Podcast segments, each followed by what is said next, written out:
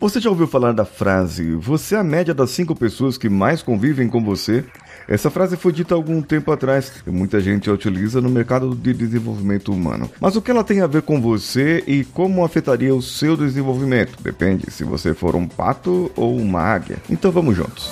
Você está ouvindo o Coachcast Brasil a sua dose diária de motivação.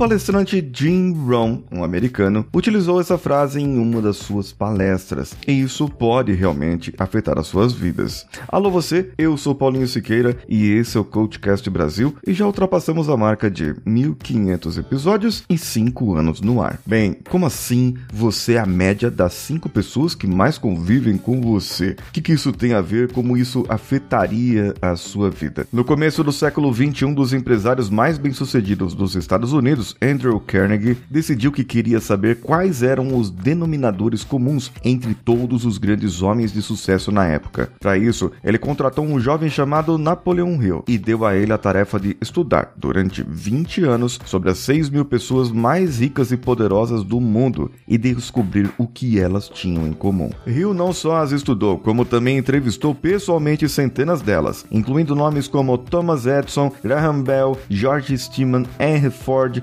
John Rockefeller, Theodore Roosevelt e Woodrow Wilson. Depois de apresentada Andrew Carnegie, o resultado do trabalho foi transformado em um curso, no qual Napoleon Hill definiu 16 leis que todas as pessoas de grande sucesso seguiam conscientemente ou não. Se você quer modelar algum desses grandes nomes da humanidade, bem, continue aqui comigo no Coachcast Brasil. Mas a história do pato, da águia, do marreco, das cinco pessoas, como que se aplica na sua vida? Essa é a primeira lei de Napoleon Hill. A primeira lei dele revela que todos os grandes homens tiveram que se associar a outras pessoas para conseguir realizar os seus objetivos. Uma vez que todos compreenderam a interdependência, buscaram principalmente pessoas que seguiam uma mesma linha de pensamento. Assim, todos trabalhavam em rapport com seus sócios ou em conexão. Napoleão Hill afirmava que a união de duas ou mais mentes gerava um todo que era maior do que a soma das partes, o que ele chamou de mastermind ou mente mestra. Sozinhos, nenhum deles teria conseguido conseguido o sucesso que conseguiu. Isso está num dos livros de Napoleão Hill, isso está também em vários treinamentos, as pessoas sempre falam isso. Agora, pegando a média aqui das cinco pessoas, pense o seguinte: se você pega um grupo de amigos e esse grupo de amigos são pessoas que não querem estudar, quatro pessoas ali não querem estudar, nenhuma delas, nenhuma delas não estudam, e só um é o esforçado, só um é o que estuda mais, acorda cedo, trabalha mais do que os outros. O que esse um vai acabar acontecendo com ele, provavelmente? Ele vai acabar invariavelmente, invariavelmente influenciando os outros amigos e os amigos influenciarão a ele. Bem, eu tenho quatro amigos vagabundo e um que era esforçado. Eu, aqui no meio, com esses cinco amigos, eu vou ser a média deles. Ou seja, não vou ser nem tão esforçado quanto gostaria, nem tão vagabundo quanto os outros. Eu vou estar na média. Só que eu tenho quatro vagabundos, então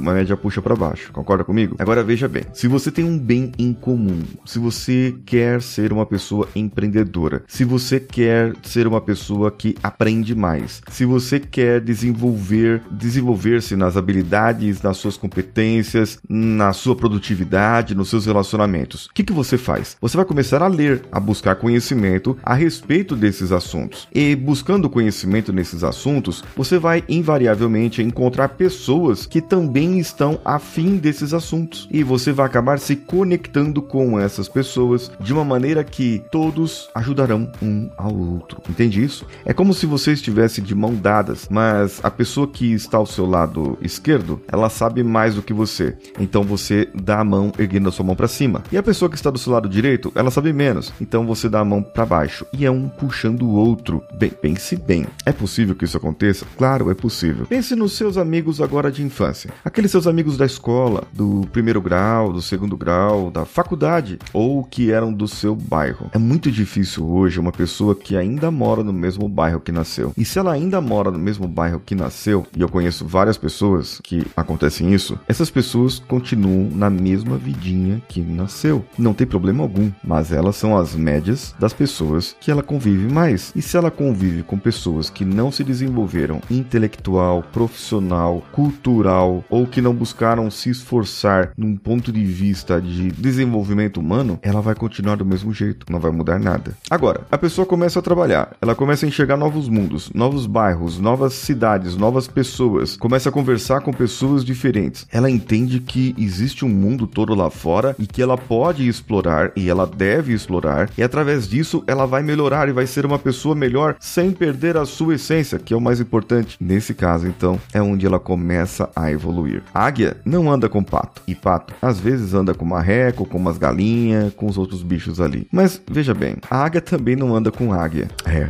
elas andam sozinhas, solitárias. A águia não voa em bando. Os patos migram em bando, um ajuda o outro. E há quem diga que pato não voa bem, não nada bem e não ande bem. Eu te digo uma coisa: pato cuida da própria vida. E quando é pra voar, eles são os que mais voam. Voam muito mais do que as águias. Se você quer ser uma pessoa melhor, precisa andar com pessoas melhores. Não adianta nada o pato continuar andando com as galinhas. Aí ele vai continuar sendo galinha. É, nesse caso, metáfora assim de animal é legal, né? Mas eu prefiro muito mais o patinho, que ele não fala mal de ninguém, cuida da própria vida e tá sempre de boa. E você, o que, que você achou desse episódio? Mande para mim um comentário lá no meu Instagram, arroba o Paulinho Siqueira, que sou eu. Um abraço a todos e vamos juntos.